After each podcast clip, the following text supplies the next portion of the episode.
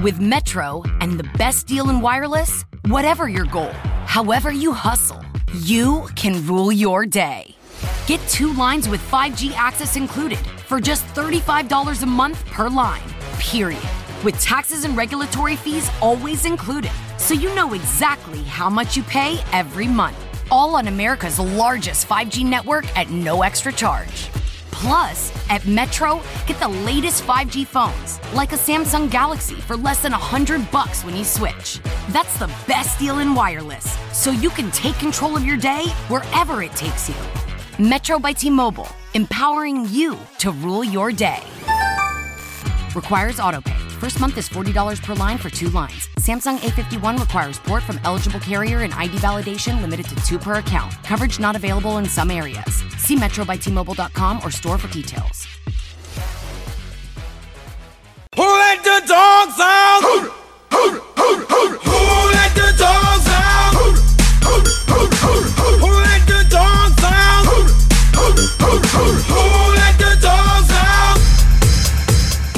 Finalmente abbiamo toccato il fondo. La faida tra Baron Corbin e Roman Reigns con la scena del cibo per cani spalmato proprio su Big Dog ha probabilmente raggiunto il punto più basso oltre il quale è impossibile andare. Cosa succederà quindi a TLC fra i due? Chi emergerà vincitore? Intanto a Raw, Seth Rollins ha gettato la maschera, si è mostrato come il leader di una nuova stable maligna composta insieme agli IOP. Come reagirà adesso Kevin Owens? Chi lo affiancherà in questa battaglia? Questo è il nostro futuro, questa è l'arena, questa è la 34esima puntata di Side Talk Slam.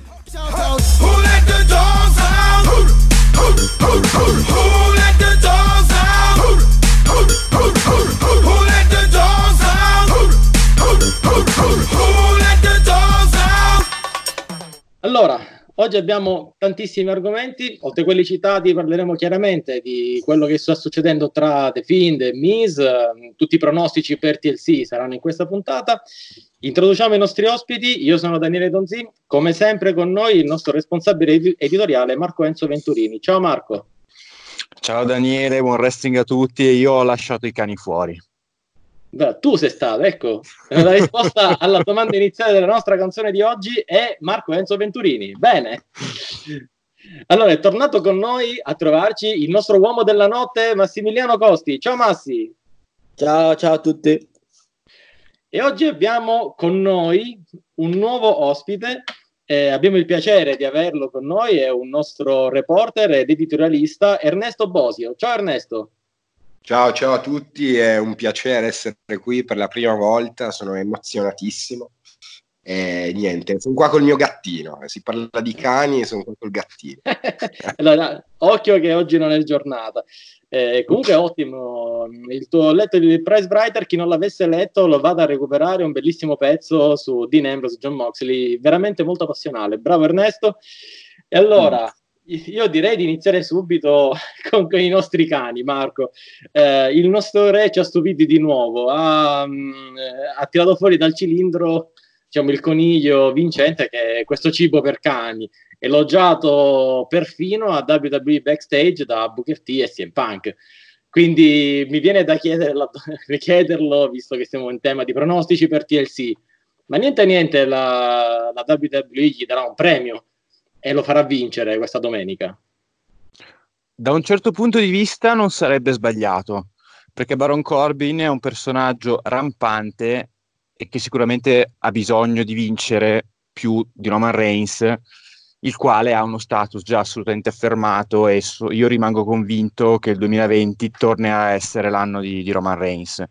Baron Corbin si sta facendo apprezzare come, come volto nuovo di riferimento della, della WWE, in realtà non è nuovissimo, però adesso ha una credibilità che in passato non aveva. Sarebbe anche una chiusura del cerchio per lui perché a TLC 2018 avvenne diciamo il momento più umiliante per lui quando perse il titolo di Constable e poi praticamente gli venne data la colpa per tutti i mali della WWE, della famiglia McMahon riunita, quando in realtà era la WWE ed era la famiglia McMahon che stava sbagliando tutto in quella, in quella fase, che in realtà non è solo in quella fase lì, ma sappiamo che il 2018 è stato un periodo particolarmente critico per la WWE. A livello di storyline, le spese ne aveva fatto Constable Corbin nel frattempo è cresciuto moltissimo come personaggio, è un lottatore odiato in quanto tale, un po' come capitava a X-Pac tanti anni fa, e quindi onore al merito. Io credo che forse a livello di credibilità Baron Corbin o King Corbin, al netto poi delle battute che facciamo su di lui da settimane, sia uno dei lottatori più cresciuti nell'arco del 2019 all'interno del main roster della WWE. Chiudo con una, un asterisco, perché comunque il segmento terribile del cibo per i cani, terribile ma, ma che ha funzionato, perché ha, ha generato tantissimo odio su Baron Corbin, ma è comunque stato un segmento che è arrivato dopo un bellissimo match tra Roman Reigns e Dolph Ziggler. Secondo me è stato il miglior match che Roman Reigns ha fatto da quando è passato a SmackDown e anche in questo caso, secondo me, i meriti del suo avversario sono stati evidenti. È ovvio, questo diciamo è quantomeno palese, senza Dolph Ziggler quel match sarebbe stato tutt'altra cosa, però purtroppo poi verrà ricordato per la scena finale con con Roman Reigns diciamo, incatenato al, al, paletto e spalmato di cibo per cani. Ecco, eh, volevo coinvolgere il nostro uomo della notte proprio su questo tema. Innanzitutto la, la reazione a caldo, cioè come ve- vedere... Lui era ancora diciamo, sveglio, eh? Lui era eh ancora sì, sveglio perché so per che questo... SmackDown l'ha portato a casa sabato. esatto, esatto. Io per questo lo chiedo, perché voglio capire la reazione a caldo così e poi una cosa che ha detto anche Baron Corbin a WWE backstage, um, o meglio, dicono che sia stato, abbia ricevuto un sacco di bu come Dolph Ziggler dice come ai tempi di Vicky Guerrero. Ecco, tu hai avuto questa sensazione? Mm, guarda, ok che Corbin odiato e tutto, ma non, non, a quei livelli. C'è già il segmento trash di suo. Poi, mm. cioè, non siamo a quelli, nel senso, ai livelli di, di Vicky come, come hit, no, non, lei veniva fischiata a prescindere, ma basta diceva, dicesse A era già fischiata. Quindi... Vabbè, però hanno più o meno la stessa reazione, eh? cioè quando entrano... Sì, sì, sì, sì, sì, sì, sì ma... Corbin diciamo che è, tutto, è tutta un'altra cosa in confronto. Beh, mm, sono due, due, modi di approcciarsi di, chiaramente diversi, perché poi appena Vicky diceva excuse me, veniva giù il, il palazzetto esatto. TV. Questo sì, questo sen- senz'altro. Eh, Baron Corbin ci mette un, un, altro, un po' di se stesso, ha un'altra tipologia di, di approccio. Per te il vincitore chi sarà questa domenica? Ci sarà questo premio a Baron Corbin alla crescita, come diceva anche come Marco, o comunque l'eroe indefesso della WWE Roman Reigns porterà a casa la vittoria? Eh, guarda, che eh, la vittoria di Corbin è quotata pochissimo. Oh, poi se ci fanno il sorpresone non dico nulla, però è una faida che va avanti da parecchio. Una conclusione ci vorrà prima o poi. Io dico che, vi, che vince Reigns facile facile. No, non vedo altre soluzioni. Quindi però siamo uno pari. Allora il ruolo di decisore tocca a Ernesto.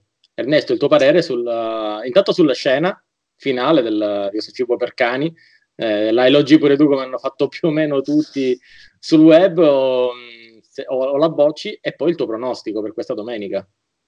Dai, no, più o meno tutti io... calma, più o meno tutti calma perché l'hanno fatto comunque CM Punk e Booker T. Io credo che in realtà quasi tutto il resto degli addetti ai lavori l'ha, no, anche... per quello che è, cioè è una roba orrenda. È, è una roba orrenda, però l'opinione diffusa, spero di riuscire a fare una, una sintesi buona, è che è una roba orrenda però ha, ha, funzionato ai fini di portare eh, quello forse sì. cosa su, su, Baron Corbin, cioè ha funzionato, è, è un po' la scena perfetta, l'angle perfetto per farlo diventare definitivamente il più fischiato del pianeta. Ecco, questo era, penso, il, il, il succo diciamo, di quello che poi anche Punk ha portato da backstage. Vai Ernesto. Allora, boh, io ammetto che non l'ho vista in diretta, l'ho vista negli highlights, la scena, quindi forse mi ha toccato ancora di più di quello che mi avrebbe toccato vederla in diretta, perché è stata veramente molto, molto pesante. Ah, secondo me ha passato il limite e per questo ovviamente l'approvo, mi è, mi è piaciuto. E, ehm, D'altra parte non mi entusiasma, io seppure fiero e fino alla fine sostenitore di ogni hill, in ogni fight, sempre. Baron Corbin non mi King Corbin non mi entusiasma troppo. Aia. Sembra Aia. molto forzata la sua interpretazione, quindi anche con tutto il, il male metaforico che posso volere a Roman Reigns, spero che vinca lui e che metta la parola fine a questa, questa faida e anche credo che, che vincerà lui ehm, in una situazione di svantaggio numerico, anche se adesso Rud probabilmente non ci sarà più per qualche tempo, data la, la sospensione. Però di Sì. solito in quei momenti lì in cui sono match senza squalifiche, più uomini contro uno, di solito quell'uno si fa valere e alla fine vince. Quindi io vado con, con Roman Reigns, a mio malgrado. Ai, ai, ai. Daniele. Vai Marco.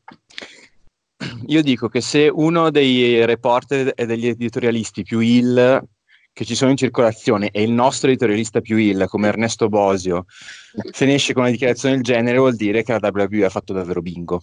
Perché anche per chi ha un approccio smart alla disciplina e tende comunque a privilegiare i cattivi perché ci mettono l'anima, perché danno il pepe alle, alle storyline e alle faide, se un cattivo risulta odioso, insopportabile anche a chi ha questo approccio, vuol dire che la WWE il personaggio l'ha centrato. Esatto, esatto. Eh, assolutamente, però mi raccomando Ernesto, le parole sempre di elogio per Baron Corbin perché sennò da questo podcast verrai espulso. Va bene. Esatto, Va bene. que- questo è un podcast a supporto di King Corbin noi siamo, eh, siamo sudditi e quindi sarà sempre così. È un po' come il nostro mega direttore galattico, eh, mettila così, è un po' la, di fantoziana memoria. Ecco, no.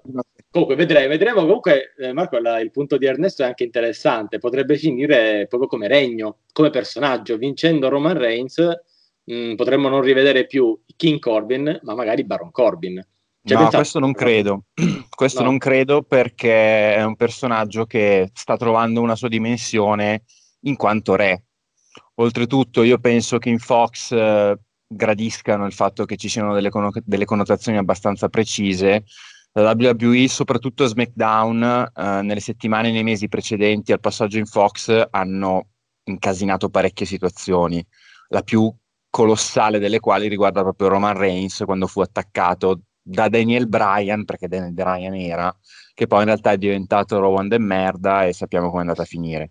Quindi Ecco, io credo... questo poi ci sarà il solito domandone finale, ma va bene. Questo poi parleremo anche di Roman Io penso merda, che mh, King Corbin sia un personaggio molto caratterizzato, eh, sia un personaggio che attira le attenzioni, cattura l'odio dei fan in, una- in un'epoca in cui è molto difficile che ci sia qualcuno odiato per davvero. Perché tanti cattivi, e da questo punto di vista proprio Kevin Owens è stato un punto di riferimento, perché è stato cattivo fino all'altro ieri, quest'anno addirittura l'avevano reso buono e l'hanno rireso cattivo a un certo punto, ma è sempre stato sostenuto da tutti perché si vedeva, al di là del fatto che si conosceva il personaggio, si sa che Kevin Owens, quando è Kevin Steen nella vita di ogni giorno, è buono come il pane. Ma al di là di quello, era un, personaggio che per il suo modo di fare, per il suo modo di agire, per il suo modo anche di presentarsi al microfono, dovevi tifargli contro, ma non ci riuscivi. E mm, è stato così per lui, ma è stato così per tantissimi altri, altri personaggi. Abbiamo un AJ Styles che adesso è uno dei cattivi principali di Raw, ma non funziona benissimo, secondo me, come cattivo. Perché, eh, perché comunque dopo due anni da dominatore incontrastato di SmackDown fai fatica a percepirlo come uno fastidioso, ehm, non ehm, sleale e così via. Baron Corbin si è costruito quest'aura e sono stati bravi comunque a fargliela, a fargliela costruire passo dopo passo, perché Baron Corbin, quando era ancora motociclista, non era un personaggio così ben strutturato. Con la faida mh, con, con Kurt Angle, e io continuo a dire che il match con Kurt Angle era necessario, ma non doveva essere quello del ritiro di Kurt Angle, ma era giusto fare quel match. Pian piano, davvero comunque Baron Corbin, rispetto a come poteva andare a finire la sua carriera, si è evoluta molto bene. Io credo che Baron Corbin in questo momento sia uno dei pilastri di SmackDown e del main roster in generale, perché a Raw non vedo un cattivo Ma tu dici comunque lui. in quanto, tu dici comunque in E- quanto King. Cioè non in quanto Baron Corbin, in quanto King Corbin, con questa caratterizzazione. Anche perché è una sorta di, visto che è un termine che abbiamo già usato in passato eh, su questo podcast, è una sorta di digievoluzione eh, di quel constable che non può più essere. Perché non, in questo momento in WWE le, le figure del commissioner e del general manager non sono più previste, non li stiamo più vedendo.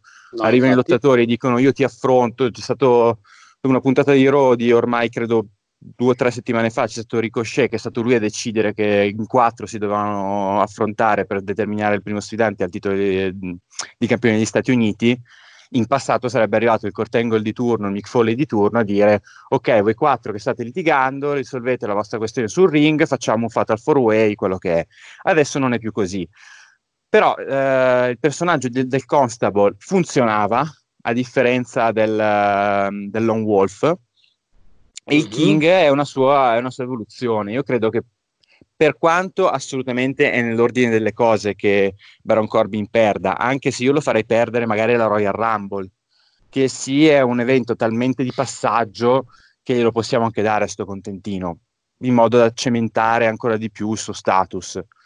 Eh, però io credo che Baron Corbin debba rimanere re o qualcosa comunque di molto simile perché questo lo ha reso il dominatore malvagio del main roster, ripeto, nell'attesa di vedere se Seth Rollins riuscirà a fare altrettanto a Raw, ma io credo che sarà un po' più difficile per Seth Rollins. Eh, infatti adesso andiamo su Seth Rollins anche perché lì ci sono delle cose abbastanza controverse, quindi Ernesto, mi dispiace, eh, rest- eh, Baron Corbin resterà King. Eh, Massi, tu come lo vuoi vedere? King o non King? A me basta che ci sia, poi non, non importa come. Bene, ok. Allora, Marco giustamente ha mh, introdotto il tema Seth Rollins e IOP e allora affrontiamolo. Allora, facciamo un attimo il riassunto di quello che è successo a Raw. Mm, Seth Rollins prima spergiura di non entrarci nulla con gli EOP, lascia il ring eh, a Kevin Owens, bene, fai quello che devi fare. Poi non, non succede niente fin quando non si arriva al backstage dove eh, Kevin Owens, do- mentre sta attaccando il sub degli EOP, viene attaccato proprio dagli EOP, cioè nel momento in cui aveva aperto le portiere stava per smascherare qualcuno. Poi quel qualcuno si eh, rivela essere Seth Rollins. Quindi abbiamo avuto proprio il, eh, ha proprio gettato la maschera, ha detto ok, sono io. E, e Marco, un po', eh, un po' alla Vince McMahon, it's me Austin, it's always been me. Eh, sono sempre stato io. Ecco, sempre... It was me all the time. It was me all the time, non mi ricordavo bene la frase, grandissimo. Eh, però sì, a parte che a me la scena è piaciuta tantissimo, anche dal punto di vista mh, della scena, del- della fotografia, del, del momento. Eh, Sì, lui che si gira. La eh, scenografia, sì, sì, sì, sì, sì. sì, sì, sì, non è andata... La resa scenica. La resa è stata veramente elevata, questo è un applauso diciamo, alla WWE. Talmente questo- elevata che vorrei agguantarla, come dice qualcuno che ha un accento molto simile a Massimiliano Costi. Ora chiedeva su- Però il punto adesso rimane perché non per tirare sempre in ballo punk, ma se ne parlava proprio a, a backstage. Che ne sarà di Seth Rollins? La domanda eh, da un paio di settimane è sempre la stessa. Però dice lui: eh, Io non è che lo voglio vedere un'altra volta né Shield, ma nemmeno altro, Mm, né di nuovo Shield né nuova JJ. Cioè, quando va con due persone accanto, sappiamo quello che sa fare. Io Eh, vorrei vedere altro da Seth Rollins. Guarda, eh, CM Punk ha toccato un punto interessante che però diciamo che poteva andare ancora più avanti il buon Phil Brooks, perché è vero quello che lui dice, che Seth Rollins lo abbiamo visto in tutte le salse in terzetti, eh, con lo Shield per tanti anni, ma anche con la J&J Security. Ma non è un problema che riguarda solo Seth Rollins, perché è proprio uno schema fisso della WWE. Cioè, negli, ultimi, negli ultimi anni abbiamo visto il, il club, l'original club, che sono comunque Sì. sempre stati in tre, quando in realtà potevano essere anche di più, perché c'erano tutti gli elementi per... Cioè, questo Finn Balor che non, è- non ha mai eh, aderito al club, io non ho mai capito perché. Abbiamo visto i Dogs of War, che era anche lì lo stesso concetto, quando Braun Strowman era giustamente cattivo, io spero che torni cattivo quanto prima, con Dolph Ziggler e Drew McIntyre. Abbiamo visto anche eh, lo stesso Roman Reigns quando combatte con gli Usos. Adesso senza arrivare fino ai Lucha House Party, Ma il concetto Infatti- della WWE che mette sempre tre lottatori quando vuole creare delle fazioni è un po' stantio. A me farebbe tanto piacere vedere una fazione un po' più ampia, perché anche, Eh nella, però, stessa senti, di anche là- nella stessa WWE anche nella stessa WWE a livello di NXT funziona con gli Undisputed Era e, e- e comunque nella WWE del passato abbiamo visto delle fazioni anche più allargate senza arrivare indietro al New World Order che non era neanche un prodotto WWE o la DX originaria e quant'altro ma anche soltanto l'Evolution è rimasta nella storia anche perché erano in quattro ed erano in quattro con delle caratteristiche molto diverse gli uno dagli altri c'era il leader che era Triple H c'era il maestro che era Ric Flair, c'era la bestia, l'animale che era Batista e c'era il grande prospetto che era Randy Orton. È un concetto un po' più nuovo, un po' diverso, mentre invece avere sempre il leader con i due scagnozzi, ecco un altro, un altro che mi stava sfuggendo, il misturage, uguale, stesso concetto, basta. Sì, Quindi non è un chiaro. problema di Seth Rollins, è un problema della WWE Eh. che deve uscire da sto schema. Però que- que- fin qui- finché è un problema di numeri, anche la Spirit Squad era da 5 va bene. Ma il punto è, ehm, può essere una persona come Seth Rollins che fino a due settimane fa, tre settimane fa, era l'uomo face di punta, top della WWE, quello che alla fine deve fare il buono con tutti, anche con i bambini. Adesso essere quello che fa lo stomp su Kevin Owens, che è sul cemento, su- cioè, può arrivare a diventare quello che si fa odiare alla Baron Corbin. Non ti Guarda, ti dico un- una cosa, ti dico una cosa, mi hai anticipato un tema che forse potrei trattare nel Dirty Deeds di questa settimana o anche tenermelo per fine anno, perché prima ho fatto un'analisi su Baron Corbin e sulla sua crescita nel, nel 2019. Il- l'involuzione di Seth Rollins nel 2019, anno in cui tra l'altro è stato Universal Champion due volte, è impressionante. Adesso noi abbiamo l'immagine del Seth Rollins di- degli ultimi mesi e delle ultime settimane ma non dimentichiamoci che a inizio anno Seth Rollins non aveva ancora vinto la Royal Rumble e veniva da un anno magistrale, da un anno in cui per tutti era considerato il più grande talento del main roster della WWE, colui a cui non erano state date le occasioni giuste, quello che aveva portato Raw sulle spalle eh, dopo la leucemia di Roman Reigns e con Brock Lesnar che era scomparso, e quello che assolutamente doveva diventare campione perché non se ne poteva più di vedere Seth Rollins fare match su match su match spettacolari, fantastici per il titolo intercontinentale e non diventare campione. Il suo Cioè, io- 2019 cioè, capire, è stato... stai dando ragione praticamente, cioè, il- ha ragione su, su quello che poi ha detto sullo stage, sullo stage alla No. fine. No, vabbè, chiaramente quello l'ha detto in, in storyline perché lui se l'è presa con la gente, se l'è presa con i tifosi. Io me la prendo con chi gli scrive il personaggio. E beh, quello Perché? sarebbe Eh, perché indicato crocifisso Eh sì, in perché sala comunque mezza. Seth Rollins è partito con eh, una reputazione nei confronti di tutti noi. Poi ha fatto anche i suoi errori, soprattutto sui social, che eh, qui do ragione sia in pan quando gli dice prendi sto telefono, spegnilo, non, non, non- loggarti su Twitter perché fai solo danni. Però, insomma, probabilmente anche lui l'ha vissuta con un po' di stress questa cosa, l'hanno messo sulla copertina del videogioco, è stato campione, eh, è stato campione male sempre, in tutti e due i suoi regni. Eh, gli hanno fatto battere Brock Lesnar con l'inganno, gli hanno costruito un regno scialbo, il secondo regno è stato pure peggio, e quindi è davvero, cioè, davvero a livello creativo hanno fatto un disastro. Credo che il 2019 di Roman Reigns debba essere messo nei libri di, Seth Rollins. delle, scuole, de- delle scuole di sceneggiatura, ma non a livello di wrestling, a livello di sceneggiatura cinematografica, di serie TV, eccetera, eccetera, per far capire a chi vuole fare questo lavoro tutto ciò che non si deve fare. Quindi per te, diciamo, può arrivarci a essere quel Baron Corbin, quella persona che odia i bambini e via dicendo. Cioè, una Ma volta che, no, che l'evoluzione mm, è cominciata, adesso non voglio- so- Non voglio, non voglio essere io a occupare tutto il podcast No, no, infatti, eh, parlando su di questo questo tema, volevo però voglio coinvolgere Ernesto, però voglio capire la tua, cioè tu, lui può, può arrivare a quel no, punto no, deve, de- deve essere qualcosa di diverso di di sicuro. diverso. Perché Bar- Per- Baron Corbin è partito già da uno status in cui lui era cattivo.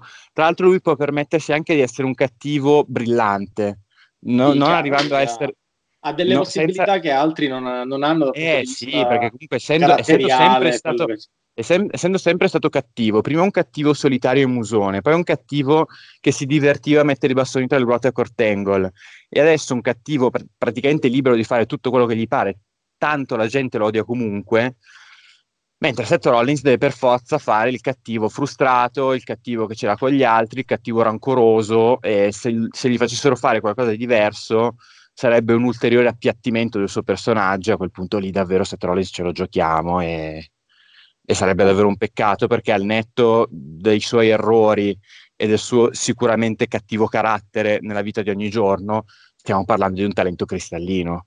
Ma ci mancherebbe altro. Ernesto, per te può arrivare un'evoluzione differente?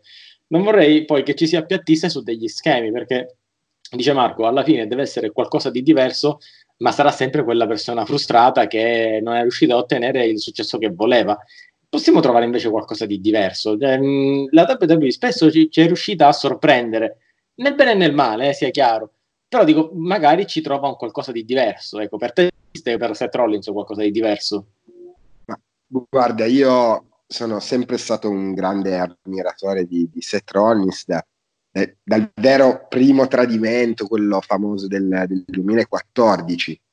Secondo me, da- cattivo, lui ha, ha già dato tantissimo, ha già dimostrato che può benissimo essere il, il cattivo. Ha, secondo me, meglio che il buono, perché ha questa, anche solo la voce che ha lui, molto molto acuta, non è proprio una voce che ti rassicura, è una voce che è portata proprio a- al, al gridare, all'urlare anche frasi ingiuriose, quindi secondo me lui, poi anche look dark che, che comunque ah, lo predispone parecchio a essere cattivo.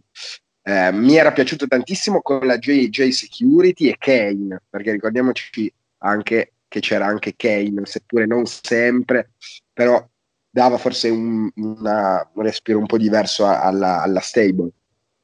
E, in questo caso con gli AOP a me intriga molto l'alleanza, Eh, non mi sembra assimilabile alle alleanze eh, che abbiamo citato anche prima, come per esempio la Wyatt Family, in cui c'era ovviamente Bray Wyatt e i due scagnozzi o Miz Tourage o chi più ne ha più ne metta. A me sembra un'alleanza che possa essere propedeutica sia a Seth Rollins che agli AOP, perché non dimentichiamoci anche chi sono gli AOP. A me hanno sempre fatto impazzire ed NXT facevano, essendo pure dei big men, vabbè che lottavano contro eh, Tommaso Ciampa, Gargano, i Revival, eccetera, quindi anche molto facilitati, però hanno fatto dei match fantastici anche loro. Io li ho sempre visti nel mio immaginario come una delle coppie col potenziale più alto in, eh, in WWE, quindi essendo una di, quel- di quelle alleanze che possono avere dei vantaggi sia nei- nel protagonista che rimarrà ovviamente Seth, ma anche nei confronti degli, degli scagnozzi, che sono comunque un gran paio di scagnozzi, non sono proprio la JJ Security. Quindi a me intriga da questo punto di vista e ho anche buone, buone aspettative, buone speranze. Quindi per te potrebbe diventare cioè, il classico, quello magari non, non arrivo a dire ai bambini, però il cattivo di turno che se la prende un po' con tutti i buoni perché ricevono un'ovazione, mentre lui invece eh, è messo un po' da parte dal tifo del pubblico. Ma io vedo quella più come la chiave che ha fatto scattare in lui il cambiamento. E poi lo vedo obbligatoriamente col titolo universale alla vita, perché è un super cattivo che, che si rispetti deve avere il titolo alla vita. Il problema è chi è che lo leverà Aaron, eh, cioè a Brock Lesnar? Eh, questa Eh, è una Questa è una bella domanda, questa è una bella domanda che giro subito a Massi, perché do- Massi, dobbiamo aspettarci un altro ennesimo eh, Brock Lesnar contro Seth Rollins, però stavolta accompagnato dagli AOP. Ma eh, ora vediamo, intanto vediamo come, come andranno avanti con questa storia. Visto eh, que- questa strana alleanza tra, tra Seth Rollins e gli OP. E boh, vediamo perché al momento non c'è nessuno che può battere Lesnar.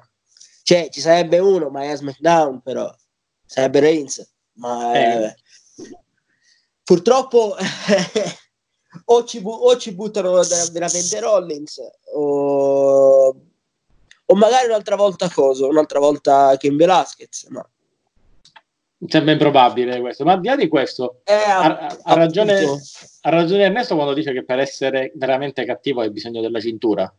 Non è che per caso uno già caratterizzato così, eh, cioè io penso di no, penso che possa una- un personaggio già caratterizzato, già ben inquadrato nelle, nelle situazioni, non abbia bisogno necessariamente della cintura. Ernesto ritiene di sì. Eh, Tu?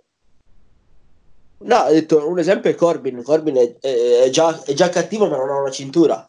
Già molto, è già un bel cattivo costruito e tutto, e non ha, bisogno, e non ha una cintura.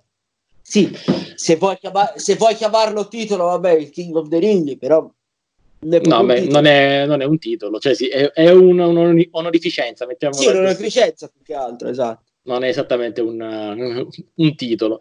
Eh, io invece, Marco, voglio buttare un'ultima suggestione prima di passare all'argomento eh, Fiend, eh, Daniel Bryan, Miz, che diciamo è abbastanza intrigante. Un'ultima È, suggestione. è quello che mi è più caro, è quello di cui sto- mi sto occupando nei miei editoriali da due No, settimane. ma guarda, io voglio buttare l'ultima suggestione do per scontato che questo match, se- che ancora mi pare non sia nemmeno ufficializzato, ma dovrebbe essere questa domenica contro Kevin Owens, Seth Rollins lo vinca a mani basse. Ehm, comunque un modo lo troverà. Mm, do per scontato questo e do un'altra suggestione, ma se invece, ehm, se invece Seth Rollins ricreasse lo Shield, nel senso che a quel punto diventa una sorta di status eh, di valori come lo è stato come lo è il Bullet Club. Allora, per citare un famoso film, mi costringi a rispondere alla tua domanda con un'altra domanda. Cosa intendi per altro Shield?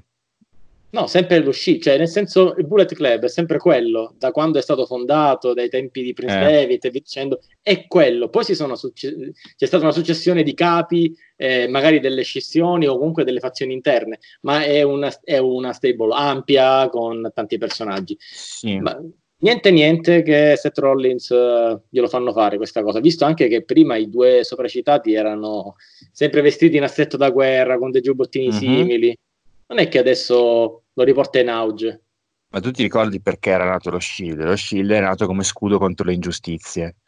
È stato così all'inizio perché lo Shield cattivo riteneva di dover agire contro le ingiustizie della dirigenza WWE che faceva vincere i titoli sempre agli stessi e invece loro volevano che fosse premiato il merito, infatti si allearono con CM Punk indirettamente perché c'era di mezzo Paul e eh, si è riformato le varie volte che si è riformato per contrastare le ingiustizie rappresentate dai cattivi eh, del momento, che nell'ultimo caso erano appunto i Dogs of War, in quello precedente invece era il povero The Miz, cioè lì non ci fu alcun senso. Io trovo più sensato l'ultima riunione della Shield- dello Shield rispetto a quella precedente, Eh, sì, mentre direi invece di sì. adesso non avrebbe alcun motivo di sorgere con questa connotazione.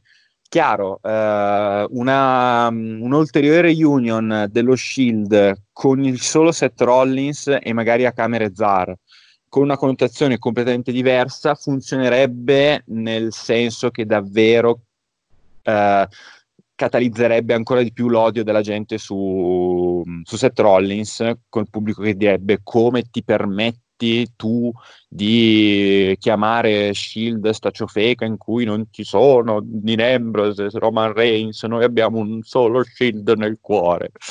Quindi da questo punto di vista funzionerebbe. Da un punto di vista narrativo, logico, di scrittura, io vorrei che Seth Rollins si mettesse a capo di una nuova fazione cattiva che chiamasse in un altro modo e magari, come fu, non lo so, la famiglia di Edge, eh, ci porti dentro qualcun altro. E io ti dirò un'altra cosa in riferimento a, a questo argomento. Andate a riguardarvi la puntata di Raw di, di lunedì, di cui io non ho fatto il report perché è tornato l'ottimo Simone Sian, che saluto, ma che comunque ho avuto modo di guardare con molta attenzione. Seth Rollins è nel SUV degli EOP, attacca mm, Kevin Owens, poi si presenta sul ring spiegando il perché del suo mm, passaggio tra i cattivi. Poi escono fuori gli EOP, vanno via tutti, tutti insieme. Appena dopo si presenta sul ring un'altra persona, un'altra superstar, Becky Lynch. Io in quel momento la prima cosa che ho pensato, perché non avevo ancora letto nulla quando ho visto Raw, quindi non, non, non, una volta tanto non mi sono spoilerato nulla, ho visto arrivare Becky Lynch e ho detto dai che anche Becky Lynch aderisce. Dai che adesso a sorpresa, cioè visto che comunque la WWE anche in storyline che Becky Lynch sia la compagna di Seth Rollins, ce l'ha spiattellato in tutti i modi, adesso mi torna il anche lei e creano subito una fazione pronti via in quattro con la, la, la, la non lo so, la, vedova nera di Raw, uh, la Lady maledetta, non lo so, una roba qualunque, ma comunque Becky Lynch, visto che Seth Rollins si è rotto le palle e lei sta con lui, improvvisamente diventa cattiva anche lei. Non l'hanno fatto. Però io vorrei vedere cose così. Basta sti terzetti, ha ragione CM Punk. Cioè, Seth Rollins adesso da capo di, di, una fazione cattiva, ne ha di cattivi che può raccogliere per strada. Eh, voglia, non, deve, voglia, non deve rifare lo shield, deve fare una cosa diversa. E visto che in questo momento il grande cattivo a Raw, che era, è stato rappresentato per, anche negli ultimi anni, ma comunque da sempre è stato rappresentato dai McMahon, diciamo così, dall'Authority, con la minuscola, cioè non la fazione okay, eh, sì. recente. Ma in questo momento un'Authority cattiva non c'è, perché se McMahon se n'è andato, Stephanie McMahon non compare, eh, Vince McMahon nemmeno e Triple H a NXT, serve un'entità, un'entità massima contro cui andare.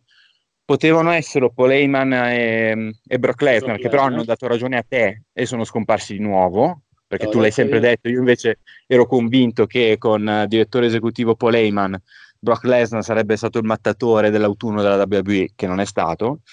E io di vedere una bella fazione cattiva, cazzuta, con tanti elementi, con tanti personaggi, tutti caratterizzati in maniera diversa, eh, il tag team degli EOP, il leader uh, Seth Rollins, magari una Becky Lynch, magari due o tre lottatori della mid card che fanno parte del gruppo, che ogni tanto si alleano, ogni tanto fanno le loro cose, lottano per il titolo intermedio, lottano per il titolo 24-7, non lo so, ma comunque qualcosa di diverso, uno schema diverso rispetto a quello che stiamo vedendo ragazzi dal 2012. Sta finendo il 2019. Vabbè, però, Sono otto anni che, facciamo, che vediamo sempre le stesse cose. Eh, allargatela. Questo, questo, è chiaro. Ernesto, per te eh, la visione di Marco com'è? Ci vedi Becky Lynch oppure metti mai, prova, um, Seth Rollins prova a ricreare uno shield anche per, tra virgolette, mandare una frecciatina a Dean Ambrose? Tu che hai no, scritto un ultimo un pezzo proprio su di lui molto interessante. Sì, allora eh, lo shield io lo vedo un po' irreplicabile anche per le condizioni in cui siamo, perché era fighissimo lo shield proprio perché ci ha dato il modo di introdurre, di conoscere tre personaggi che poi nel, negli anni a venire sarebbero stati i cardine de, delle narrazioni, poi il loro destino si è incrociato parecchie volte, quindi c'era quell'hype, non so, un po' come quando si guarda NXT. Si guarda NXT, si vedono questi campionissimi, fantastici, questi saranno destinati a spaccare tutto in futuro, main event. E lo Shield era proprio l'esemplificazione di quel concetto lì. Adesso è una cosa un po' diversa perché noi abbiamo un uh, wrestler che è già iper affermato, è uno dei più importanti attuali della WWE come Seth Rollins, abbiamo due che inizialmente, eh, penso anche in futuro, si ripongono in, in, un gradino lievemente inferiore come gli AOP, il tag team. Mi piacerebbe l'inserimento di, di Becky Lynch, assolutamente, e poi mancherebbe secondo me invece un, un prospetto, come dicevate voi, anche in singolo, magari da lanciare eh, nei match secondari, un po' come si era parlato prima, Randy Orton ai tempi del, dell'Evolution, che per me rimane sempre una pietra miliare, forse la stable più amata. E io faccio una provocazione, un suggerimento per il membro mancante. Io ci vedrei bene Umberto Carrillo. Ci vedrei eh, bene Umberto Carrillo perché secondo me è bravissimo in ring, mi, mi emoziona parecchio. Ho fatto anche un editoriale su di lui che non ha avuto molto successo. Però, no, no, invece eh, è un bel pezzo. Spero che i nostri ascoltatori se lo vadano a recuperare perché è veramente un bel pezzo sul ragazzo. Se chi vuole saperne di più, consiglio molto la lettura. Vai Ernesto. E niente, io lo vedo come face un po' insipido, però quella faccia lì da ragazzino, anche un po' faccia da schiaffi, si può dire. Secondo Come me, era- se- Come era Randy Orton praticamente ai tempi. eh, ma ancora di più, guarda, ti dico, ancora di più ce l'ha lui la faccia da schiaffi. E me lo vedrei bene anche un po' come personaggio atipico, perché un eh, heel che però acrobatico e opportunista, poi come proprio dimostrato nella, nell'ultima puntata di Raw, può anche vincere in modo opportunista, senza per forza dover sudare tutte le sette camicie, anche un roll up, non so, lo potrebbe costruire, o un'interferenza ovviamente degli scagnozzi se nel caso ci fosse. Quindi io lancio quest'idea, questa provocazione di Umbertino nella stable e anche Becky Lynch.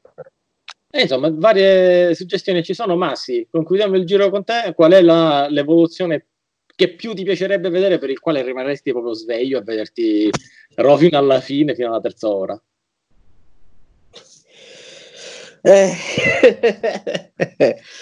ma una suggestione su questa, su questa stable hill da, cioè, come dire, non so come, come vorresti, vorresti dire.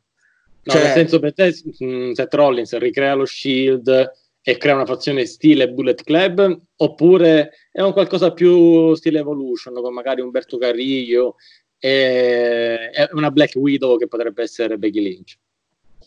Eh, ho detto l'evolution, eh, la stile evolution potrebbe essere un- una- un'idea molto interessante, secondo me. Anche perché ho detto un'altra evolution per me potrebbe esserci, però non so se la vedremo nel main roster o NXT, visto che NXT c'è Triple H a comando, quindi magari e se magari la facessero direttamente NXT? Cioè da NXT la compravano a contrastarlo a Raw? Mm, no, non li vedo molto sti crossover eh, in periodo fuori Survivor Series o fuori Royal Rumble eh, o Big, eh, Big Four. Difficile questo, penso che NXT si stia continuando a caratterizzare, anzi poi ci torniamo perché devo chiedere un paio di cose a Ernesto, ma visto che l'abbiamo annunciato Però, prima, se- se- vai, se posso dire, vai, certo. detto, eh, no, no, una- ho detto, eh, il- lo shield, insomma, se vuole fare uno- una stable stile shield, no, basta perché sono con un'altra reunion. Bullet Club, eh, no. Detto, ma eh, l'Evolution, però, chi, chi- non so chi potrebbe essere, tipo, vabbè, come, come diciamo capomentore, sì, Seth Rollins, i due, i due scagnozzi, però due scagnozzi, insomma, il- gli EOP, e- però la- una donna non so chi, eh, non- non- oddio, perché poi rimettere insieme una, la coppia Rollins e Becky? L'hanno criticata tanto, magari proprio anche per perché, perché comunque, perché comunque io cioè, no, rispondo a Massi secondo me per il fatto che anche in chiave storyline la WWE ce l'ha detto troppe volte, troppo spesso che stanno insieme. Quindi io appunto come dicevo prima, eh, quando Seth Rollins ha finito il suo promo e ho visto Becky Lynch entrare sul ring subito dopo per affrontare le Kabuki Warriors senza muovere neanche un sopracciglio per quello che era appena successo al suo compagno nella vita, ma anche in storyline, perché così il- ce li hanno dipinti nel corso dell'anno. A me ha fatto, ha fatto uno strano effetto, mi sono detto, ma è strano comunque che adesso lei arriva e non gliene frega nulla di quello che è appena successo. Io credo che da questo punto di vista il, um, il turn heel di Seth Rollins possa rappresentare un'ottima occasione per la WWE per rendere Sì, un po' più un po' più interessante anche il personaggio di Becky che a sua volta non come Rollins ma si è molto appiattito rispetto all'anno scorso Vabbè, tra l'altro mh, penso che questa, mh, questa interpretazione che hai dato è molto interessante anche per un altro fattore. La WWE deve fare rientrare Ronda Rousey e deve farla rientrare come top face, non la deve fare fischiare. Quindi avere una Becky Lynch in quelle condizioni farebbe esplodere di gioia in qualsiasi palazzetto o stadio a- a- al sentire la musica d'ingresso di Ronda anche Rousey. perché in questo momento io credo che le ehm, Four Horsewomen della WWE abbiano un piccolo problema cioè eh, al di là di, di Becky che ha comunque intrapreso una, una parabola discendente è già da un po' ehm, c'è Sasha Banks che giustamente è molto, cioè, è, è odiatissima per come l'hanno proposta a livello di personaggio da quando è tornata ed è un personaggio che Ma funziona. lei si odia a, pre- ma lei si odia a prescindere, quindi va bene. Sì, sì, no, ma, ma- ma al, di là di, al di là di quello, cioè, ci sono stati dei periodi, Sì. soprattutto nel du- tra il 2016 e il 2017, che Sasha era amatissima, anche nel periodo in Sì. cui era, era, era, era heel. No, Quindi, nessuno, in to- questo- in questo momento- tocchi Sasha Banks, please. Questo- nessuno tocchi Sasha Banks. Che in questo momento in questo momento il personaggio di Sasha Banks funziona molto bene ed è detestato. Poi abbiamo Bailey che è inutile come, come uno yogurt scaduto a novembre.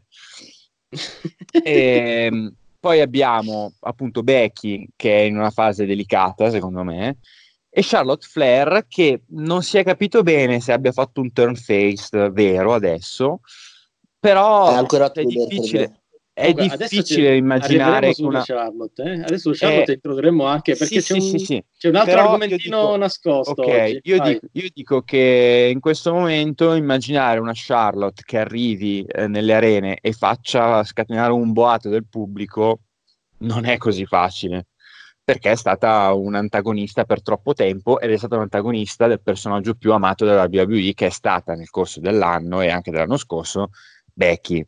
Quindi Becky non è più amata come allora, ma Charlotte continua a stare un po' sulle palle per tutto questo tempo. Aggiungiamoci poi anche il fatto che ha vinto tanti titoli, che per quanto sia una campionessa, una fuoriclasse assoluta, si deve comunque portare appresso questa fama di raccomandata.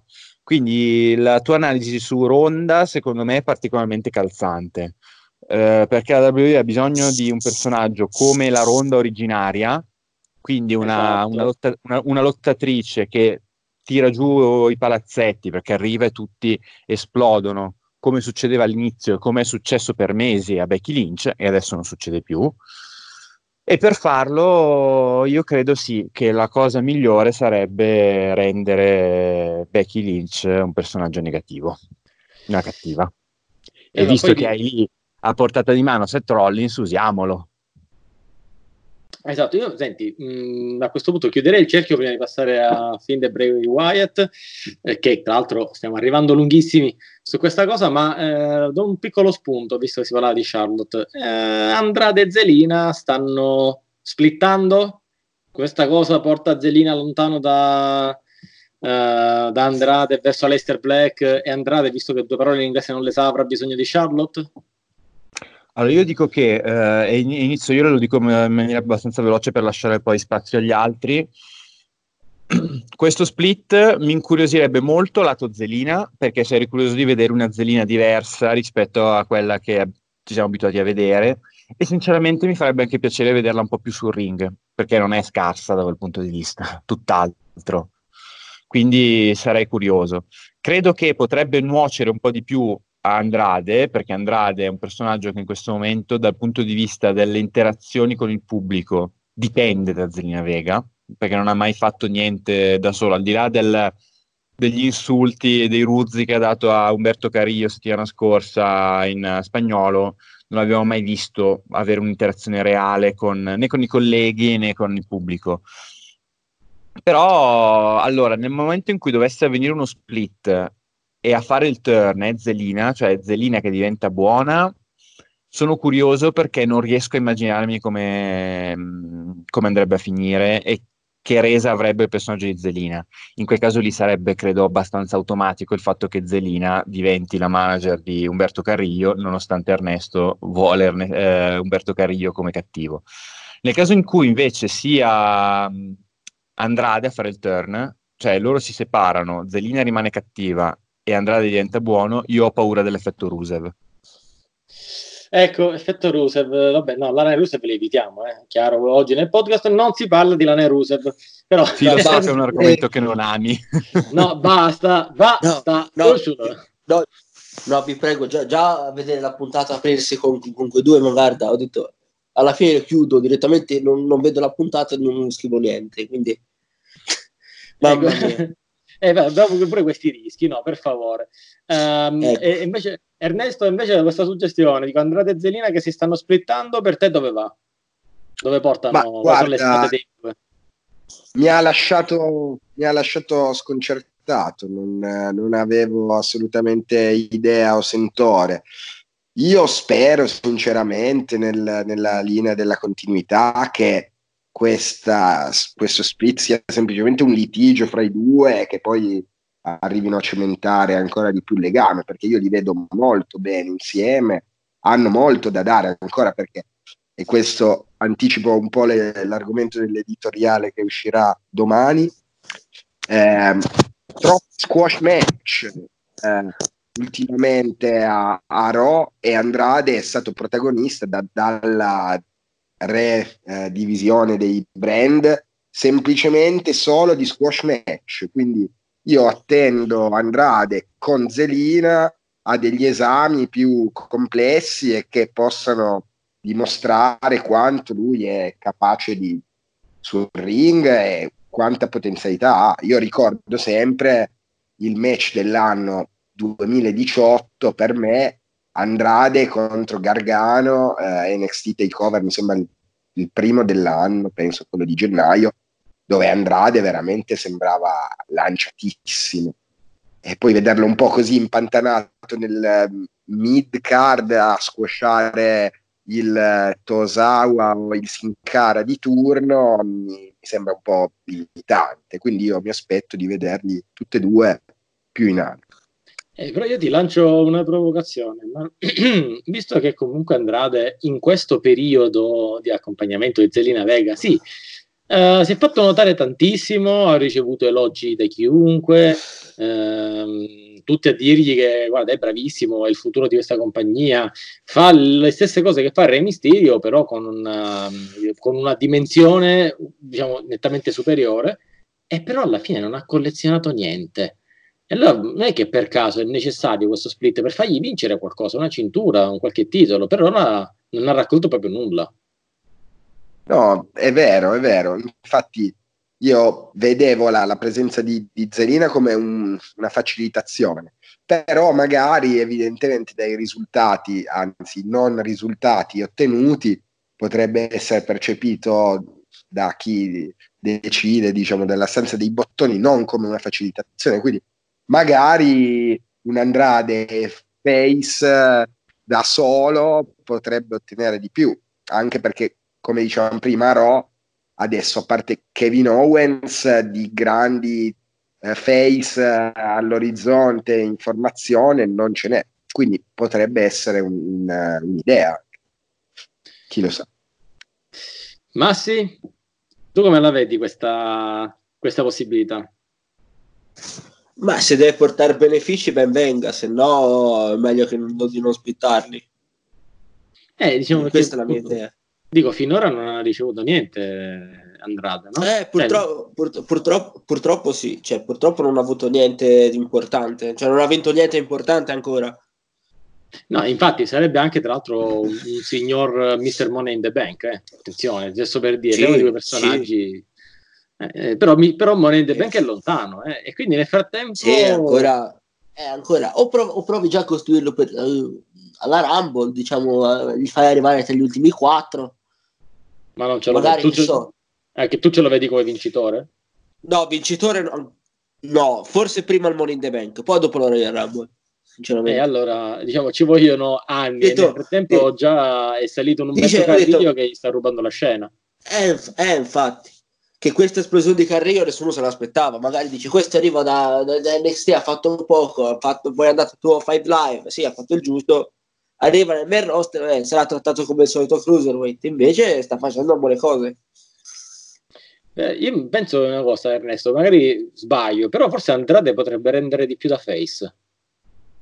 Eh, potrebbe essere, guarda, io attendo con, con, impazienza. Per me vedere un turn face è sempre una pugnalata al cuore di chiunque sia. Eh, lo so, lo so, l'ho, l'ho capito. però, però eh.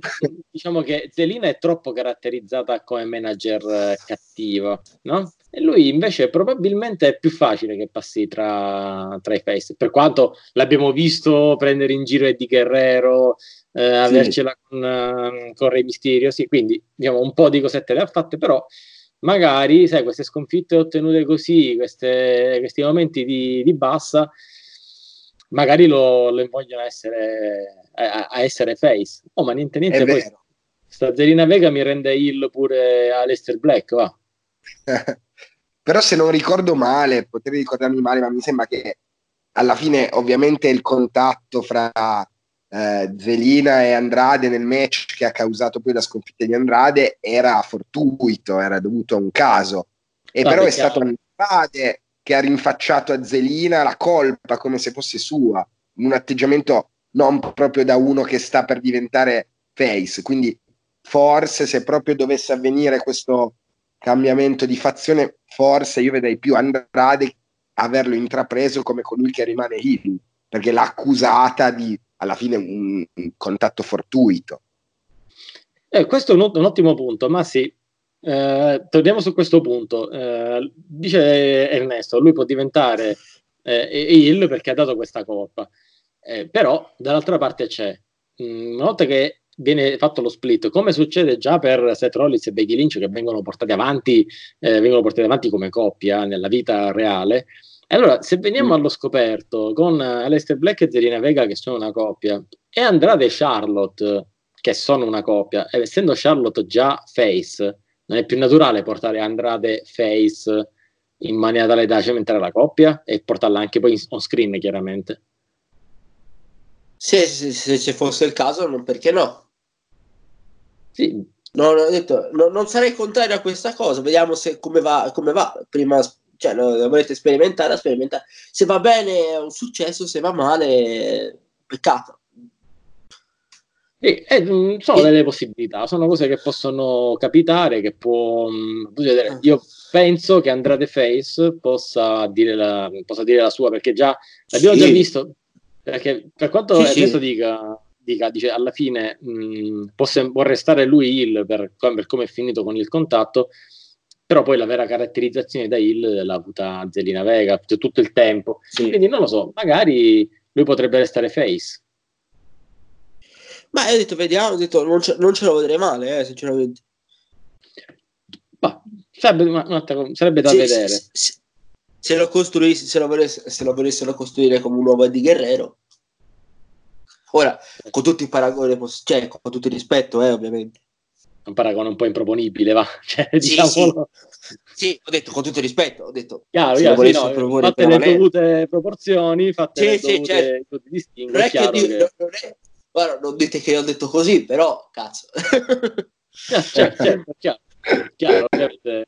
E questo, tra l'altro, piccola vez- ma ehm, tornando poi anche ai pronostici che abbiamo questa settimana, ehm, c'è una Leicester Black verso Buddy Murphy, ma io non penso ci sia storia nemmeno in cui... Io devo dire, eh, su tutta la card non vedo, ehm, non vedo molte incertezze. eh. Eh, questo Aleister Black vs Buddy Murphy, ditemi voi, ma io lo vedo già scritto, lo vedo già un- una vittoria chiara di Aleister Black. Ma, Ma- eh, Davvero Sicuramente. No. vai Ernesto. Da- dico quasi sicuramente sarà una vittoria di Alistair Black, però eh, sinceramente fra tutti i match di TLC, eh, in quanto amante del bel wrestling, eh, io attendo più di tutti proprio quel match lì, perché i due possono veramente buttare giù i palazzetti in modo ampio e onestissimo, quindi mi aspetto veramente tanto, spero che duri tanto, anche se è molto difficile date le, le premesse, data la posizione della card che occupano, che in questo momento è low mid card, e però veramente hanno potenzialità immense i due insieme. Sì, sì, ecco, eh, tra l'altro Massi, praticamente eh, c'è stata un- una costruzione no, del match tra Aleister Black e Buddy Murphy, però un po', un po' sottotono, magari per quanto possa essere lo show stealer della serata dal punto di vista tecnico, come giustamente ha sottolineato Ernesto, sarà la posizione nella card, sarà che mh, tutto l'hype è stato concentrato su Seth Rollins, Kevin Owens eh, o magari Roman Reigns, e Baron Corbin e via dicendo, o Rusev e Bobby Lashley. Eh, Mamma insomma, mia. mamma mia, però eh, mh, ci stiamo forse perdendo una perla, no? Cioè, mh, Sì. pa- potrebbe essere una- un'occasione persa, no? È un match eh, fatto cioè, costruito molto in sordina. Cioè, nessuno se ne è manco accorto che questi due eh, esistono tra un po'. cioè a livello che è nato per tutto per, per que- questa que- questa diciamo bussata di porta da parte di, di Buddy Murphy a Mr. Black visto che lui dice eh, visto che Black dice eh, cerco la mazza ma c'è qualcuno che mi spidi se qualcuno bussasse alla porta l'ha bussato e poi se n'è andato Ah, sì, eh, perfettamente ragione. Ah. Guarda, questa è una di quelle cose ridicole che abbiamo sempre odiato anche in questo podcast. Sì. Abbiamo detto, ma che, che caratterizzazione è per uno che dovrebbe sembrare quello serio, dark, non sai, queste atmosfere. eh, Sì, non, sì. voglio, non voglio scomodare Undertaker, però. Sai, no, questa atmosfera un po' misteriosa. Sì. E poi dice uno che dice: Ah, mi devi bussare alla porta per sfidarmi. Cioè, ma non è una Eh. delusione questa cosa qua, Ernesto. Dico, cioè, mi pare che sia una, una cosa così. scu- sembra che sia t- tipo incatenato in questo sgabuzzo e dice "Bu- bussa- liberatevi fate qualcosa niente No, eh, per me è Eh, eh, ridicolo. se- spero che la, la Sì, boh- eh, eh, sì, sì, ma è parecchio ridicola sta cosa. Dice nessuno bussa per, eh, per eh, sfidarmi, poi lo bussano e poi scappa. Cioè, che senso ha? Vabbè. Eh, è come i bambini che suonano il citofono. no? Sono al citofono Sì, di esatto. E vado via. Esatto, poi- esatto. Che poi A tra me, a me piace Vai, vai. sempre quando penso a Alistair Black, io l'avrei lanciato subito in altissimo perché ha delle potenzialità enormi, sia dal punto di vista del lottato che anche del, del carisma del personaggio. Ha una team song bellissima, secondo me, una delle più caratteristiche. Anche lui è caratteri- caratteristicissimo e veramente mi sembra un enorme spreco vederlo impantanato in quelle posizioni. Io l'avrei veramente spinto subito in altissimo. Guarda, ti do perfettamente ragione, tra l'altro, perché è quello che hanno fatto con Ricochet. Ricochet Sì. è, stato, eh, cioè, è arrivato insieme ad Aleister Black, ma ha ottenuto tremendamente di più, sia in termini di, di- di titoli, perché comunque ha vinto il titolo degli Stati Uniti, ehm, ma anche proprio in, in termini di visibilità e di percezione, perché Ricochet è presentato come un supereroe, presentato subito molto in alto, e tra l'altro inizialmente, non so se vi ricordate, ma eh, come compagni di coppia, Ricochet Sì. e Aleister Black. Ecco, se c'era una stable che avrei voluto vedere, era questi due con qualcun altro, una stable un po' misteriosa. Secondo me là si è persa un'occasione, non è vero? Ma guarda, io sono, non sono troppo d'accordo. Per me erano due personaggi molto diversi, troppo diversi, e mi, mi faceva male proprio vederli in coppia. Era come se uno fagocitasse l'interesse che era nei confronti dell'altro e non li ho visti troppo in alchimia. Infatti, poi vabbè, è durata anche abbastanza, eh. però poi dopo, quando si sono separate le strade, mi è sembrato che fosse una, diciamo, un finale più naturale, anche se poi eh, Alistair Black è stato veramente bistrattato. Esatto, e allora io direi arriviamo al, al, al clou, diciamo, della, della card, almeno quello che secondo me è, è- è uno dei match che attira più curiosità, ed è quello tra, tra Bray Wyatt, Universal Champion, e, e The Miz. Mm, vi dirò subito la mia, ragazzi, io non, eh, non sono molto fan di questa scelta, Eh, per quanto adori Miz come personaggio, mm, perché eh, se l'è costruito un po' da solo, è cresciuto tantissimo, anche doti di attore che molti nel, nel roster non hanno. Però non lo so, non mi è piaciuto l'idea che, che di questa faida un po' ad elastico, un po' con Daniel Bryan, poi Daniel Bryan sparisce, cambia, non si sa come sia cambiato, e allora il match lo facciamo fare a The Miz. Ora, è chiaro ah, da un punto di vista dei nostri pronostici che il Miz non ha alcuna speranza di battere Bray Wyatt. Eh, io, la domanda che invece voglio porre è non è che questo match ce lo stanno facendo fare perché il nuovo Daniel Bryan deve debuttare proprio a TLC. Ernesto? Ma guarda, io innanzitutto replico alla domanda con una domanda, ma è, è veramente provato che a TLC combatterà Bray Wyatt in veste, diciamo, non demoniaca, quindi con la camicia e la felpa di lana?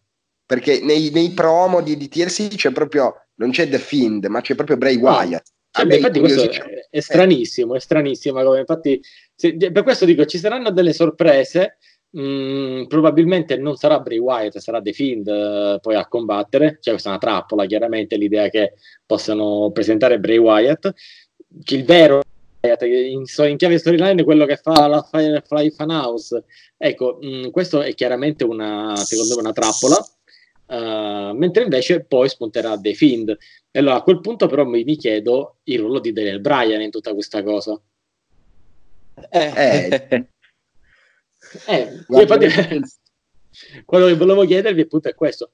Cioè, dobbiamo aspettare Daniel Bryan che spunta, o meglio, perché per spuntare secondo me spunta, ma spunta per aiutare The Miz che ha cercato di salvarlo, di preservarlo, di- dicendogli addirittura guarda io non sono il tuo mentore, non, non ci siamo mai visto tanto mm, eye eye, cioè non ci vediamo molto di buon occhio, però eh, SmackDown ha bisogno di te.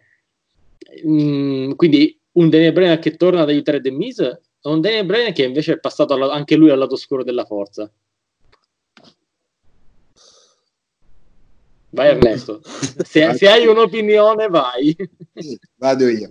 Eh, ma non lo so, è proprio questa, io spero che sia anche la conclusione del- dell'evento, dello special event, e che sia piena di colpi di scena, perché veramente ci sono tutte queste incognite, quindi il Bray Wyatt, se sarà demoniaco o no.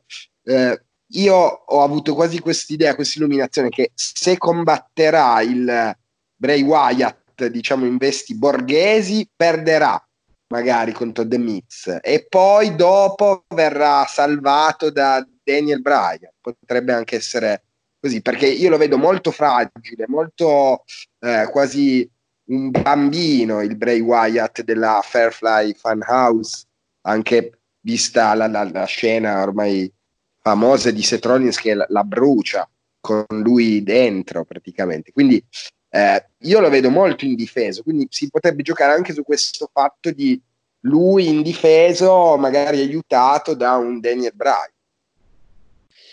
Addirittura. Cioè, per te va, va in difesa Daniel Bryan. Eh, non lo so, non lo so. Infatti, sono, sono- per quello, diciamo, sono anche curioso dei risvolti narrativi particolari di, di TLC. Eh, Massi, per te come sarà Daniel Bryan? Ehm, L'aiuto di The Miz o, o è un new Daniel Bryan che sarà allineato appunto alle forze del male? Eh, bella domanda. Dopo, dopo quello che è successo, tipo quando eh, l'ha affondato giù, sono partiti di peggio capelli, non so cosa, capelli, barba, non so. Magari vedremo un cambio di look, eh, però attenzione. Eh, no, il cambio di E- look ecco, è una cosa che, che mi aspetto perché quelle ciocche di capelli, secondo me, Sì. faranno- preannunciano un taglio drastico, eh, tornerà con i capelli corti, forse con la barba corta, eh, un po' stile American Dragon, non lo so. Ehm, si diceva appunto di, di- del fatto che i guanti di, dei Fiend abbiano le scritte hurt e heal, quindi fare male e Mm. guarire. Ah, Sì. la butto anche come, come ipotesi, ah, potremmo rivedere Daniel Bryan in, in veste di eh, American Dragon perché The Fiend ha guarito, tra virgolette, Daniel Bryan riportandolo agli antichi splendori. Può essere, può essere anche un'idea. A, Cioè, a però- meno che non l'abbiano buttato, ne- a meno che non l'abbia buttato nel lago dell'incarnazione di Metardi, però. però vedi, Oh, però che, se- che cosa se hai ripescato? Eh, s- però se facciamo un collegamento, Mm. se ti ricordi il, il- cos'era il, il match tra, tra Metardi e la- all'Hardy Compound, Sì. quando è stato buttato giù, a- quando è stato buttato nel lago, visto Bray Wyatt aspetto del tutto, è tornato come The Fiend. Non è che abbia lo, lo stesso effetto quando The Fiend ha buttato giù sotto il ring eh, del Brian. Eh, ma guarda, questa, questa è un'ipotesi interessante, Ernesto. Ah, So beh, sicuramente, sicuramente Daniel Bryan non, non sarà più quello di, di prima, non sarà più the new Daniel Bryan quando tornerà. Chissà come apparirà, anche a me incuriosisce molto questo lancio abbastanza orripilante di peluria sul ring. No, e vabbè, dai, vedremo, e vedremo come, come tornerà fra noi. Vedremo, sono molto curioso. Un- Peccato solo che non facciano un, eh, un air versus air match che secondo me ci poteva anche stare. Se, se proprio dovevano tagliare i capelli a Daniel Bryan, tanto valeva. Tanto Così come valeva. io, continuo, io continuo a ritenere uno spreco il fatto, tornando sul nostro eroe di inizio puntata, cioè Baron Corbin, visto che avevano deciso di tagliargli i capelli, potevano fargli perdere un air versus air match contro chiunque.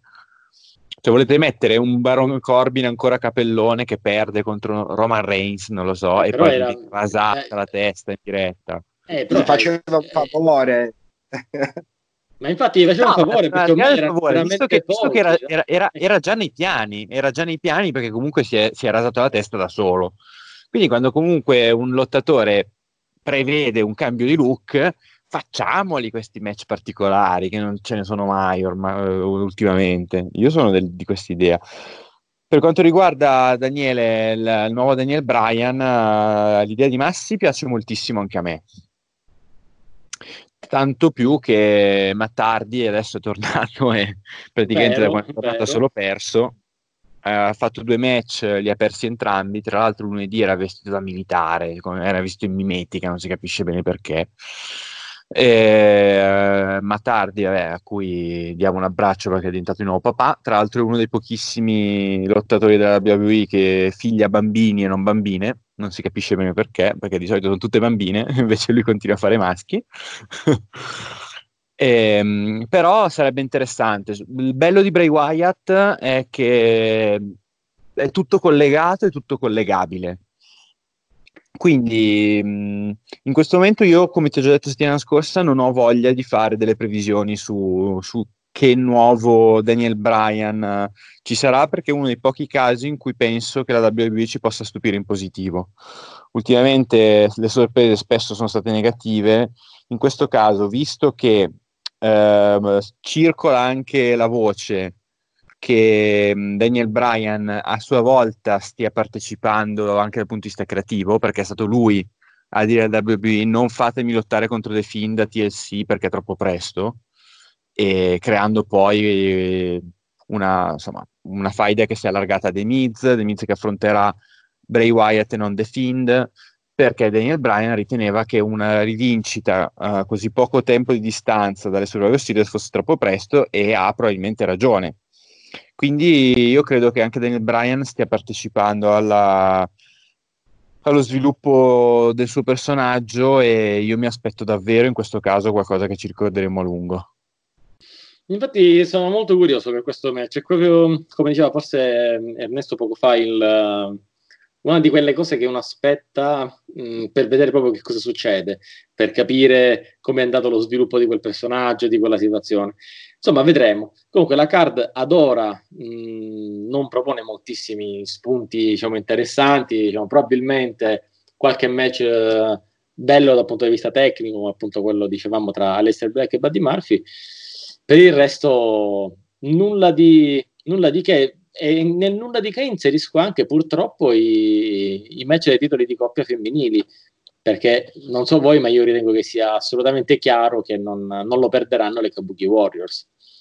Non c'è, non, non- non c'è modo, non credo sia una storyline interessante vedere Charlotte e Becky campionesse. O mi No, sbaglio, invece ma non- una volta tanto no- sono in disaccordo con te. eh, perché mh, in questo caso avremmo un tema che beh, per gli uomini lo abbiamo visto in tutte le salse, per le donne ancora no, cioè due campionesse di coppia eh, molto tecniche, molto abili e con insomma assolutamente riconoscibili come campionesse, ma che non vanno d'accordo tra di loro. E questo è molto interessante perché potremmo vedere due vecchie amiche, adesso nemiche acerrime da, da oltre un anno, trovarsi loro malgrado campionesse insieme cap- vedere se in qualche modo riescono a collaborare, a cooperare, oppure a un certo punto questa inimicizia comunque esplode di nuovo E io credo anzi che sia una buona tattica, una buona strategia della WWE eh, tornare a dare i titoli di coppia femminili a due campionesse che la gente percepisce come campionesse. Perché purtroppo Sasha e Bailey, quando sono state campionesse, erano in una fase di stanca tutte e due, e persino Sasha non era considerata più una top della divisione femminile. Vabbè, chiaramente poi c'è stata anche Bailey che l'ha trascinata nella mediocrità, ma quello è proprio una caratteristica precipua di Bailey, quindi vabbè, non è colpa di Sasha. e, le, sulle, sulle Iconic è stata sprecata un'occasione. Vabbè, però ancora la... possono recuperarla, dai, sono abbastanza giovani. Ok, però comunque loro sono stati il primo vero team della WWE a laurearsi campione di coppia femminile. E a me sta bene il fatto che all'inizio fossero le campionesse sfuggenti che non volevano difendere le cinture, che trovavano sempre una scusa, però lo puoi fare per un mese, per due mesi, non per... Certo, poi dopo stanca. Perché comunque hanno tolto eh, pre- il prestigio che ancora non avevano i titoli di coppia femminili, gliel'hanno già tolto. Ma sai, sai che, che, in quel momento comunque andava dato a loro il, il titolo sì. perché ci voleva un attimo di, di pescare. Purtroppo è stata persa l'occasione perché il regno è stato un po' un po' tremendo, ecco, diciamo tutta. No, ma è, è, stato un regno inesistente perché non comparivano, cioè anche la caratterizzazione delle campionesse che evitano il confronto, tu lo puoi fare nel momento in cui le campionesse comunque compaiono nelle puntate. Oppure, non lo so, sono le sfidanti che comunque devi caratterizzare in qualche modo, che cercano in tutti i modi di indurre le campionesse a lottare, eccetera, eccetera. Poi per qualche sotterfugio non ce la fanno. Non è che non fai neanche vedere le campionesse nelle puntate, perché uno si dimentica che, che, che ci sono le campionesse di coppia femminili. È un titolo sì, esatto, nuovo, è un titolo che non hai costruito, uh, non fai neanche vedere le campionesse e con le Kabuki Warriors hanno fatto per tante settimane la stessa cosa. E però adesso, adesso nell'ultimo fortuna, mese, eh, nell'ultimo sì, mese sì. Hanno, hanno, retto, cioè queste quattro hanno retto da sole Raw. Io capisco che c'è Nia Jax infortunata, Ruby Riot infortunata, sarà Logan che è meglio che si sta dove sta e, e via dicendo. Ma non puoi reggere un'intera divisione femminile di un roster su quattro persone. Tra l'altro, le, le Kabuki Warriors saranno quel che saranno. Effettivamente i match chiaramente che hanno portato avanti sono più momenti merito di Charlotte e, ehm, e Becky che non, che non altro. Eh, però io ho paura che mh, mm, vengano, come si è detto tante volte per gli avversari di John Cena, seppellite. Cioè, allora, la WWE deve andare oltre, deve andare oltre questi concetti, perché tu hai ragionissima quando dici che la divisione femminile è stata retta da quattro, da quattro lottatrici. Il problema è che ci sono anche altre superstar femminili del main roster che sono state coinvolte in altro. E secondo me la WWE dovrebbe, se davvero vuole portare avanti questa Revolution, che poi è diventata Evolution negli ultimi due anni, eh, dovrebbe un po' sovvertire gli ultimi canoni che le sono rimasti. Per esempio, c'è un, ancora una divisione abbastanza netta tra lottatrici e manager, ma le manager sono lottatrici, magari scarse come Lana, però Lana è comunque una, una superstar della WWE. Secondo me potrebbe anche avere senso ogni tanto invertire gli schemi. Mi spiego. Andrade affronta Umberto Carrillo e perde perché con Zelina ha dei problemi. Se la settimana dopo Zelina ottiene, esagero, una title shot contro Becky Lynch e si porta appresso Andrade e diventa Andrade il manager di quel match lì, che però poi questo crea qualche problema perché Andrade vuole aiutarlo, poi si scontra con Becky Lynch, eccetera, eccetera. In questo modo tu eh, usi in maniera più proficua tutte le donne che hai a disposizione esci da questo canone della manager che è solo manager, perché stiamo parlando di gente che sul ring ci sa stare, e hai modo anche di alternare un po' di più il materiale umano che la divisione femminile che hai nel main roster ti offre.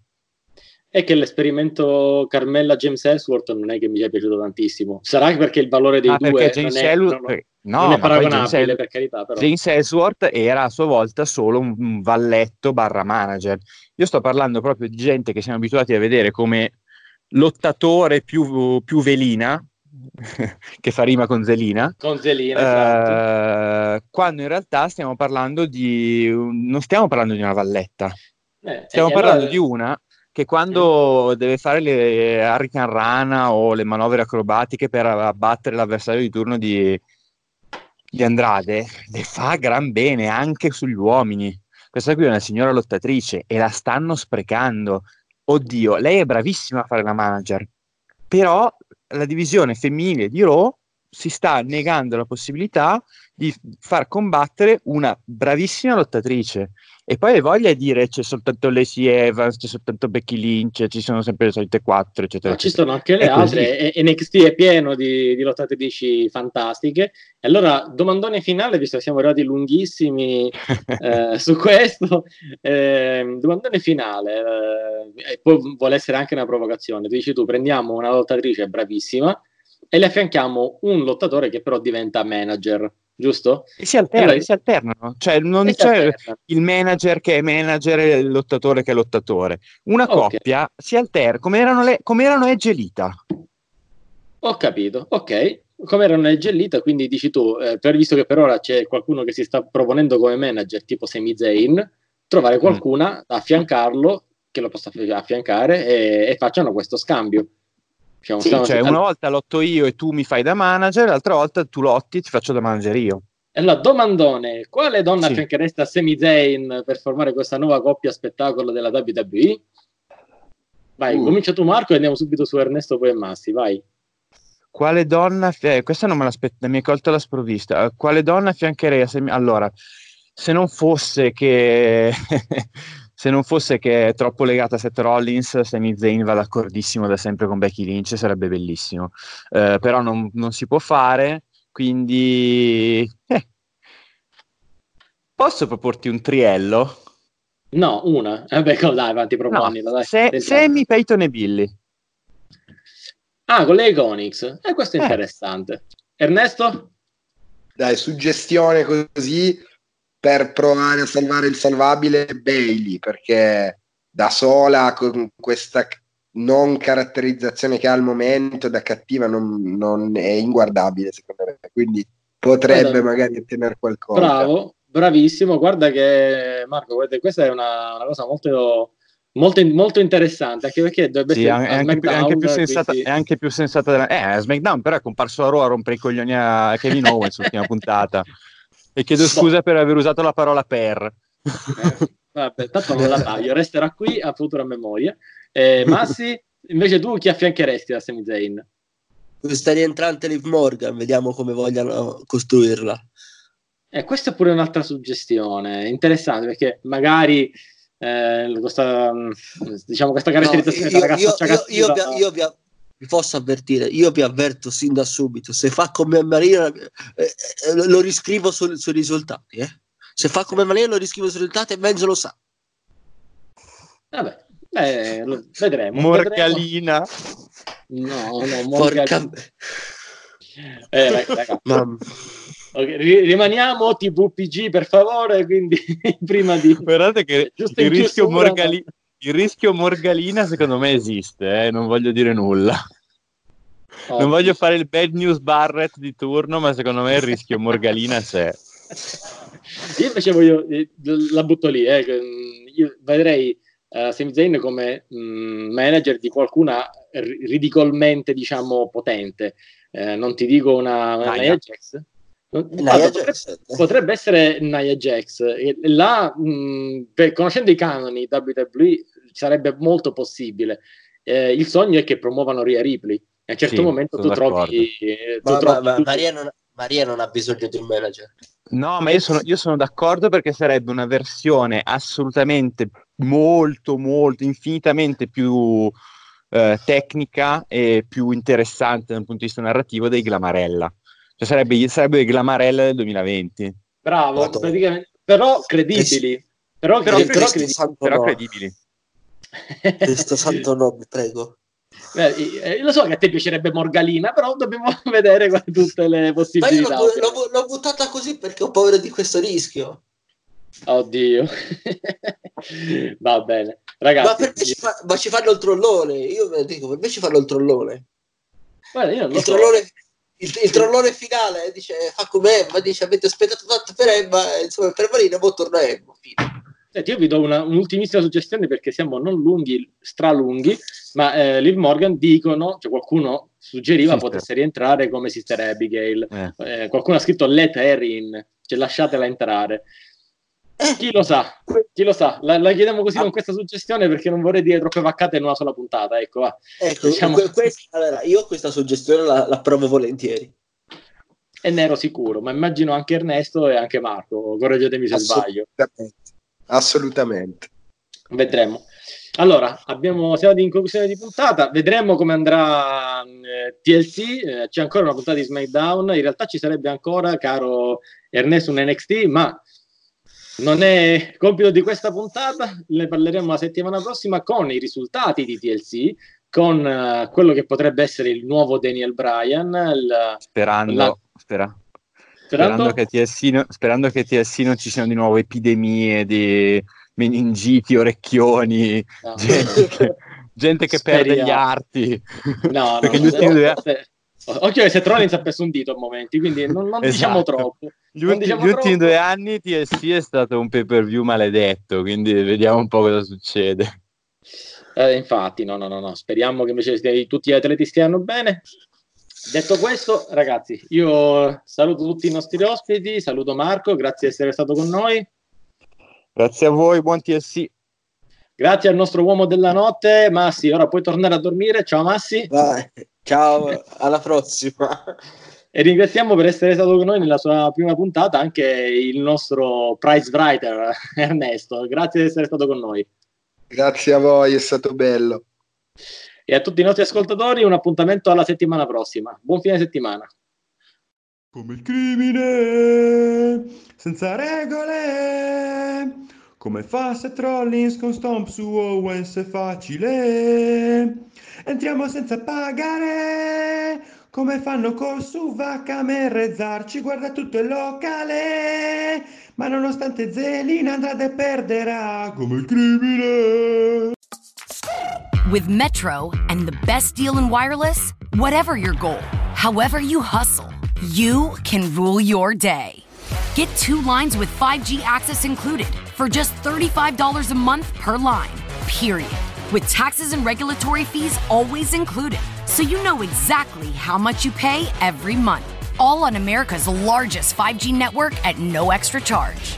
Plus, at Metro, get the latest 5G phones, like a Samsung Galaxy for less than 100 bucks when you switch. That's the best deal in wireless, so you can take control of your day wherever it takes you. Metro by T-Mobile, empowering you to rule your day. Requires autopay. First month is $40 per line for two lines. Samsung A51 requires port from eligible carrier and ID validation limited to two per account. Coverage not available in some areas. See Metro by T-Mobile.com or store for details. Does anybody want breakfast? Guys, let's go. I'm leaving for McDonald's in five seconds. Why didn't you start with that?